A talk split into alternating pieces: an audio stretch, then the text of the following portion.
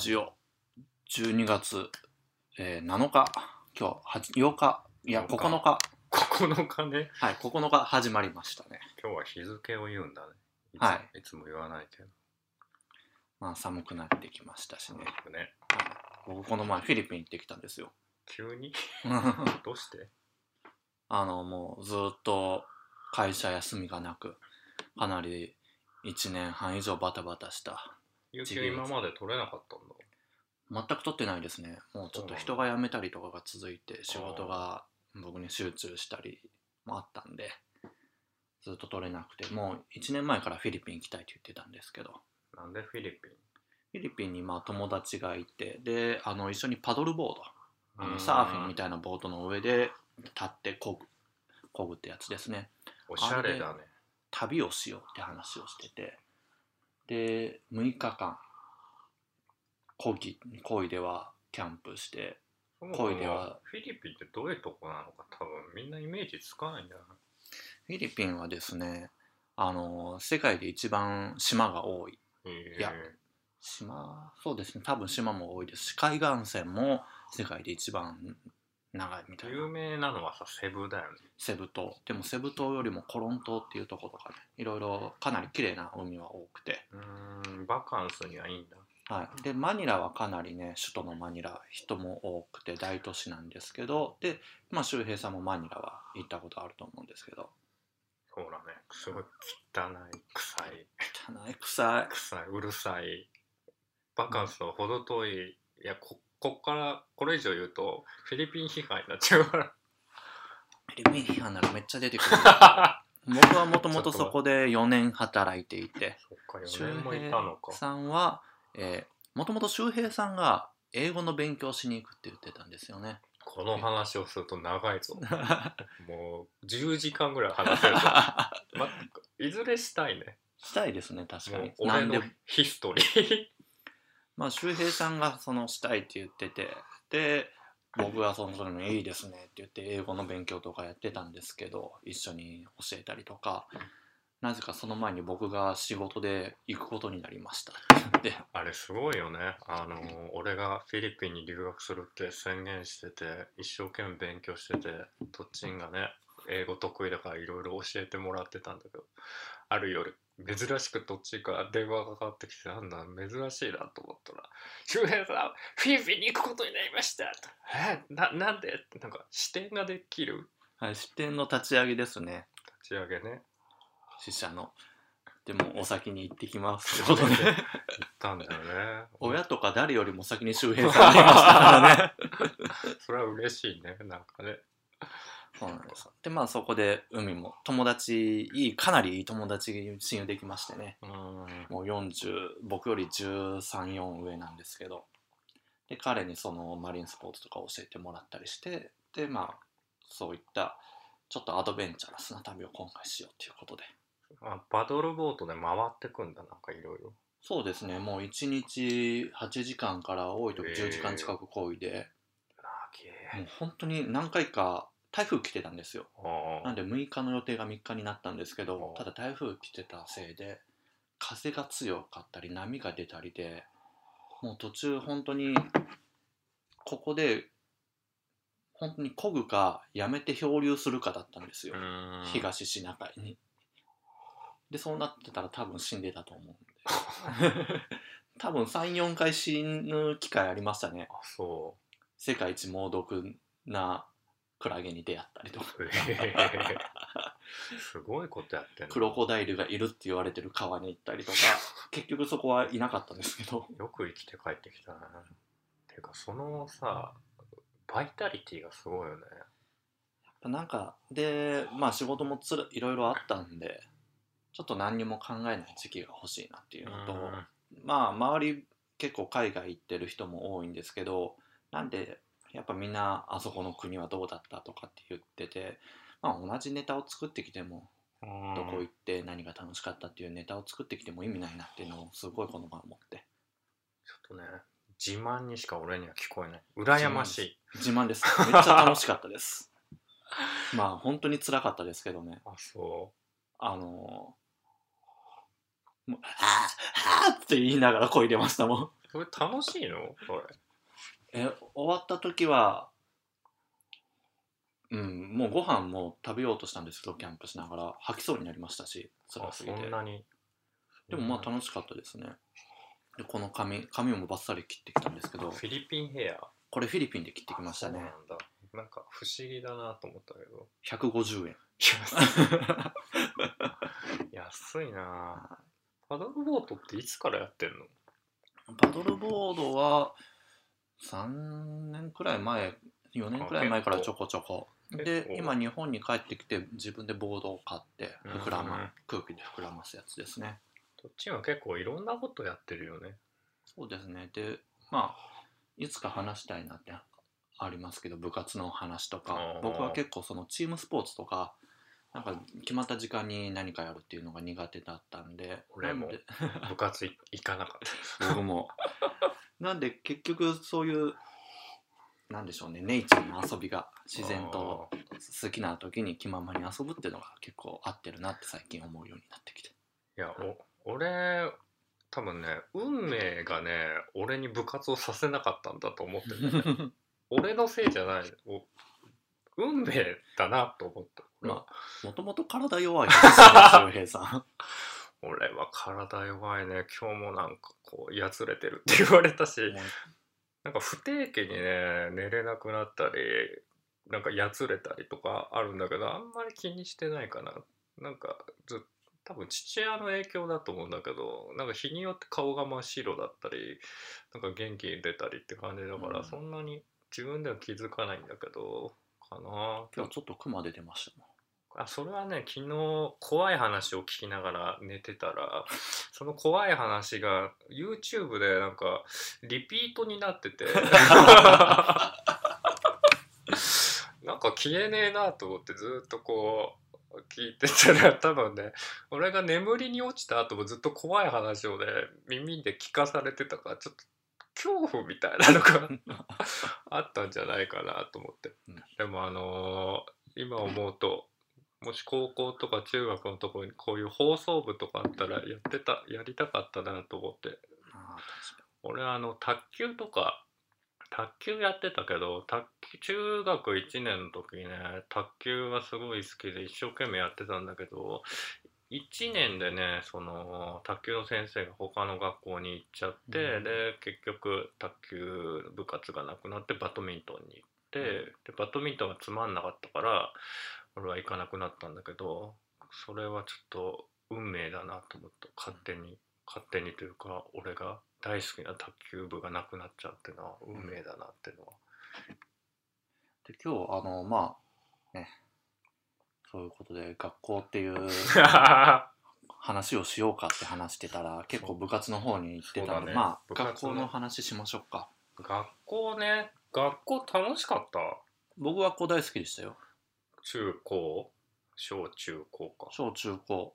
で小学校は僕まあまた自慢っぽくなっちゃいますけど、うん。僕は小学校大人気のあの俺もうみんなに嫌われろって思ってるからね 今。僕多分正反対でしたよ。僕学校は自分のもんくらいってましたから。もうあの話ユーモアあって喧嘩強くてスポーツできて勉強も一番できたんで。自分で言うあの時が僕一番全盛期だと思います。確かにな。なんか話聞いてて羨ましいなって俺はもう人間不信だったしあの前回前回第3回目か。ボリューム第3で話したね。友達に嫌われてから本当に人間不信になってたしもう敵しかいないと思ってたから。もう中学校の時なんか誰ともこう心を開かなかったしもうそういう闇の闇の世界で俺は生きてる。じゃあ結構小中高とずっと続いてたんですか？で小学校5年ぐらいにあの友達に嫌われたっていう出来事があって、まあ、それは第3回を聞いてほしいんですけど第3回でそういうことがあった後にえっとそっからね多分ね6年生中学校高校まで全部人間不信だった。もう大嫌いだった人が。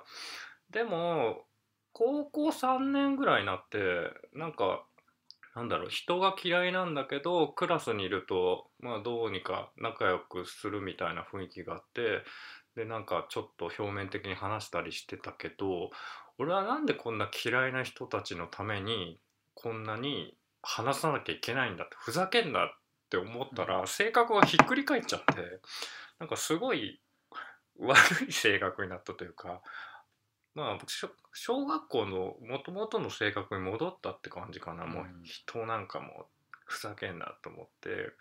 悪いことまではしなそこまでしてないけどそういう人たちと付き合うようになったりとか、まあ逆にアクティブにはなったかな。それまでの黒歴史はすごいよ俺は。もうドロドロよ。でもその悪い人たちは結局好きな人好きたちだ。好き好き大学の時ね。なんかちゃんと人間関係築け築けたなって思ったのは大学から僕結構まあ順風満帆なうん。あれだったん生活だったんででも一回中学の時に何のために生きてるんだろうとか毎日つまらないっていう時が本当にずっとあって。そんな楽しいの？を家に常に家に帰りたいって思ってて家に帰っても家に帰りたいっていう心の中で思うことがもう癖になっちゃってて。なんかあったの何にもない思春期なんですかね。ああでまあ本当にあと生きる意味って何なんだろうとか。思春期はね悩むよね。みんな悩んでると思うよ。うん。でまあ部活とかもまあやってなかったんで目標も多分なかったんでしょうね。あ打ち込むものとか。でまあ中高一貫受験して中高一貫に入ったんで別に高校受験っていう目標もなくどっちには中高一貫校でなんか優秀な大学行ってるけど一方俺は、えっと、中学1年の時初めての英語のテストで、えっと、100点満点中えっとね6点。6点を取って成績が確か5段階中1位だったかな。で算数学か数学も2でほぼほぼオール2ぐらいな性格成績だったかな。そんぐらいね俺は勉強しなかったし嫌いだったし頭も悪かったかな。だからそういうなんだろう勉強がすごい小さい頃から優秀だった人の話っていうのはもう全然せ生きる世界が違うからなんか新鮮ではあるけどなんか同時に羨ましさもあるけどその優秀な人たちの中で生きるっていうのも辛さはないのかなって。まあ運いいことに僕らの僕が属してたグループといいますかね。仲良かった友達たちみんなあのやんちゃな人たちばっかだったんで。あそうなんだ。でまあ本当に男女共学だったんですけどもうお男は子供すぎて女子と女子が喋ってくれないということで僕多分高中高の6年間で多分2時間くらいしか女性としか喋ってないと思うんですよね。しょうもないね。俺多分30分も話してない。もう人と人と。人と話してないと思う。俺あの多分話せなかったんじゃないかなって思う。い今は普通に話してるけど当時って話せなかったんだ話せなかったし授業聞けなかった。あの一個さっき聞いてて思ったのが僕、まあ、高3くらいの時期は大学にもあ学校にすごい行ってても学校に行くのが楽しみだったんですよね。学校行ったら好きな人もいるし友達と遊べるしだから学校行きたいっていうような状態だったんですけど周平さんはなんであの人が嫌いだったんですか？他の学生。なんで嫌いだった？うーんなんだろうな。やまず裏切裏切られると思ってた？そういう経験が一回あった。小学校の時ね。ささっきたやつ。そうだしなんだろうな。なんか理由がやっぱりそういう経験があったけど何かあったかな？やっぱりうまく喋れなかったから楽しくなかった？なんか友達といても全然喋れないしなんか空気も読めなかったから俺。てか空気っていう概念すら分かんなかったから。だから一緒にいても楽しくないしねえそれだったら一人でいた方が俺はよっぽどなんか居心地が良かったしね。あと授業も面白くないしなんなんだろうな。今思うともうすでにうつ病なんじゃないかなって思うんだけどで塾とか行ってもなんかそのクラスの塾の中のクラスのテストでも俺だけ0点だったりしてで数学の先生が俺を心配して「おい夏休み俺んとこ合宿来い」って言われてなんか一人だけあの数学の先生ん家で泊まらせてもらって。なんかね授業させられたりしたんだけど次のテストでねあの確かね数学のテスト4点だったかな合宿の成果がそうそうあ4点だと思ってなんかすごいどうしようもないというか今思うと発達的に問題があったんじゃないかなって思うんだけどまあ運よくね大学の頃にそういうのがひっくり返って20代中盤ぐらいで、ね、勉強し直そうって思ったから今それなりにねまあ勉強とかするようになったけど当時はねひどかった。よその一人でいる時は何してたんですか？うーん学校で？い家だとゲームしてたよ。うん。ゲームして一人でウイニングイレブンサッカーゲームの選手育てまくって暗い中夏休み夏休み中ずっと選手育ててたら視力がめちゃくちゃ落ちて とかやってたかな。勉強もしなかったし部活もしなかったし友達がね小中高で2人だけいて1人は嫌われちゃっていなくなってもう1人は俺が嫌いになってあれ国連の人は？国連の人は小学校前半？うん。で中盤になってからあんま話さなくなった。うん。ていうか俺前回のラジオ聞いて思ったんだけど国連の人って名指しで言うのよくないなと思って。あと友達のその高学歴な人で今鬱になってる人の話とかするべきじゃなかったなと思って、えーいいんじゃないですか？国連国連のいい PR になりますよ。ER ね。いい人がいたいい人がいたあの生まれて初めてできた友達があの今や国連で働いてるというね素晴らしい人生を歩んでる中で俺は一体何何をしてんだろうって落ち込んだことがあったけどまあまあ今はそれなりに生きてますけどもね、まあ、学校生活なんかそんなもんだったかうん。なかな。そのなんか友達なんだろう。面白くないと思ってた友達とその今最後言った好きって言ってた悪い人たちの違いって何だったんですか？うーん。かなんか自分の自分の中でじゃないかな、やっぱり高校の時って多分嫌いだったんだけどでもなんか装ってた気がするかな。うん。嫌いっていうのを。あんまりうん装って俺はあいつ嫌いなんだとかは言わなかった。か、うん、そういうのは表面にそんな出してなかったと思うかな。でも大学の時にうん嫌いは嫌いって思いっきり出すようになってだから自分らしかったんじゃないかな。それで仲良くなった人たちだからその心にフィットしてたんじゃない？装わないで。でも嫌いっていうのを装わない言っても結局は人と話してないんですよね。その大学の時？いや中高とかの時。中高は人なんて信用してなかったけど本当は大嫌いだったけどそういうのを多分出してなかった。出してないけど結局は人と話してないっていうことは、そのなんだろう表面的なその学校でのうん。話はあるよ、でも全然信用はしてなかったかうな、ん。当時ね。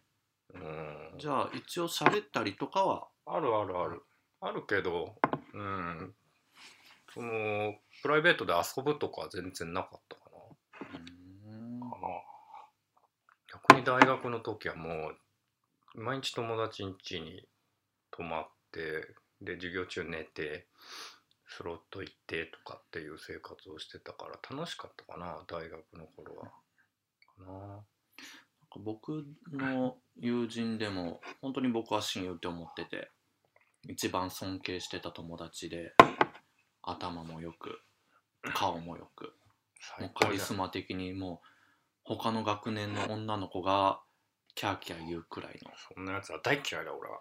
でもそいつがね結局大学に入って言ってたのが俺はずっと装ってたって言って。でまあ本とか哲学書読んで読んだことを実際学校で試してたりとかしたからあれは本当に自分じゃないってうん。言ってて結局今もう連絡も取れなくなっちゃったんですよね。あそうなんだ。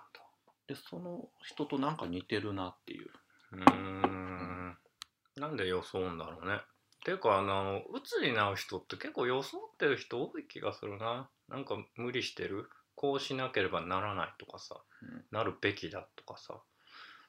さその土地の友達もさたもしかしたらかっこいい人間像みたいなのがあってさ哲学書読んだりさ、それで人気を集めてさそれでなんか自分の足りないものを埋めてたのかね。そしたらもしかしたらむ無理が生じて精神的にね前行ってそれで体調を崩しちゃうっていう人も結構多い印象だから、んなんか自分らしく生きるっていうのはすごい大事だと思うんだけどうん。当時その自分らしさっていうことすらよく分かんなかった、うんうん。